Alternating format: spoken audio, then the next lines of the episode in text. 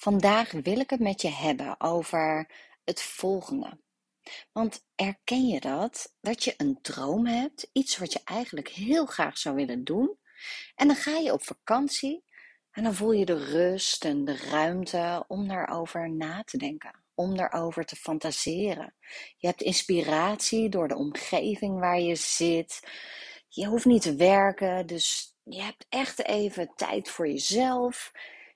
En je hebt er dan ook helemaal zin in. Je wordt er blij van, je hart staat ervan in de fik en je wil ermee knallen. En dan is de vakantie voorbij, kom je weer thuis en word je weer in je dagelijkse werk gezogen. Want jij doet je werk niet half, nee, jij gaat er natuurlijk volle bak voor. Je wilt kwaliteit leveren. En dat is supergoed natuurlijk, dat jij kwaliteit wilt leveren en dat je aan je waarde houdt. Maar tegelijkertijd is het alsof die fantasieën, die dromen, er nooit geweest zijn. Dus de dingen die je misschien al gemaakt had of opgesteld of op je computer had gezet of uh, uh, de moodboards die je had gemaakt, ja, die belanden in de kast, staan stof te vangen of staan nog altijd ergens op je laptop. En vanochtend sprak ik daar iemand over en daar was dit precies het geval. Dus op vakantie, heerlijk, had inspiratie, ik werd er ook helemaal blij van. En toen hebben we het ook gehad over wat als je thuis komt na de vakantie en je werkt fulltime. Dus je wordt weer in het leven en in je werk meegezogen. Dus er is minder tijd of ruimte meer voor jezelf. Voor jouw dromen en voor, nou ja, wellicht wel verandering in jouw leven. Want als je iets heel graag wilt, ja, jij bent degene die daar iets aan kan veranderen. En ik zeg niet dat je iets in je leven moet veranderen, dat laat ik helemaal aan jou over. Maar als je nou een droom hebt en als je nou weet waar je hart van in de fik gaat, oh, dat is zo waardevol, dan gun ik je dat. En bij degene die ik sprak, was dus, of is dus de valkuil, terug te komen van vakantie, weer ja, in dat leven meegezogen te worden. Die dagelijkse sleur, die dagelijkse deadlines op ter werk, noem het allemaal maar op. En dan worden die dromen, die fantasieën, die plannen, die, ah, die ja, dromen, die worden aan de kant gezet. Onbewust misschien, maar dat is de valkuil. En toen vroeg ik haar ook van wat is er nodig om dit wel levend te houden als je thuis komt? Ja, ruimte, tijd voor zichzelf om hiermee aan de slag te gaan. Omdat ze weet dat ze er werk niet half, maar, maar half doet. Maar daar gewoon vol in gaat. Dus mijn vraag ook, hoeveel uur werk je nu? Nou, fulltime. Ja, fulltime. En wat blijft er dan nog over in het weekend? Want je hebt natuurlijk, uh, nou, je wil je huis schoonmaken, je hebt uh, um, sociale contacten, uh, familie, vrienden, je partner, die je ook aandacht wil geven.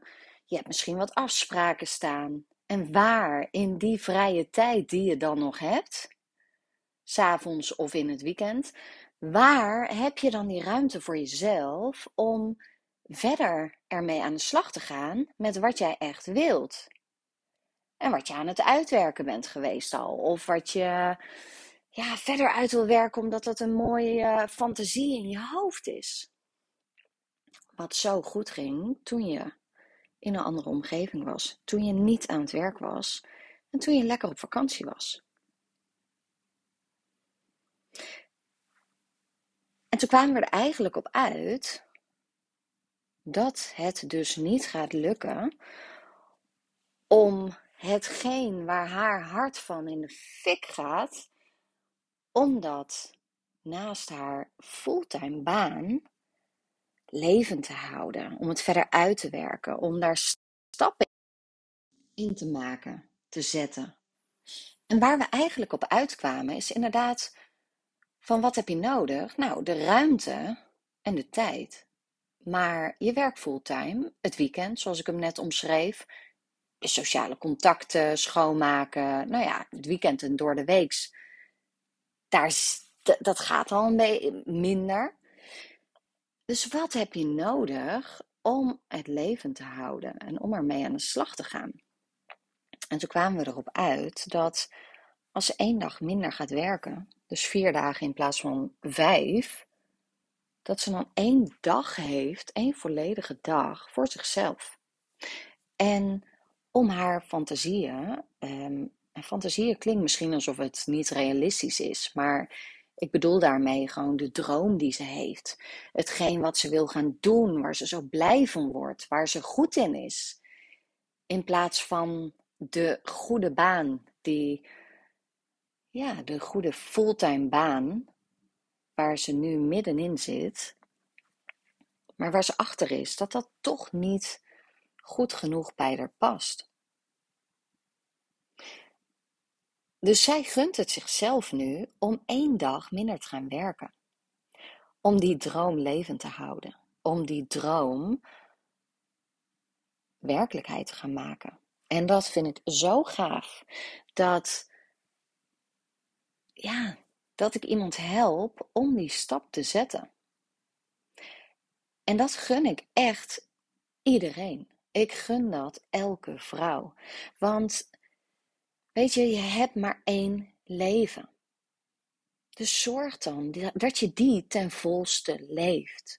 En daar bedoel ik mee, maak plezier. Doe waar je blij van wordt. Doe wat je gelukkig maakt.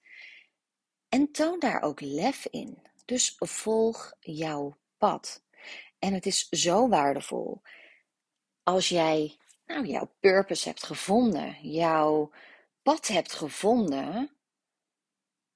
Dat is zo waardevol. En ga daar iets mee doen. Toon daar lef in. En je zult merken dat je te maken krijgt met allerlei belemmerende overtuigingen. Oh, je bent nog niet goed genoeg. Je moet misschien eerst nog een opleiding volgen, zus, of een opleiding zo. En pas daarna ben je goed genoeg. Nou, ik kan je vertellen, die belemmerende overtuigingen, die komen en gaan.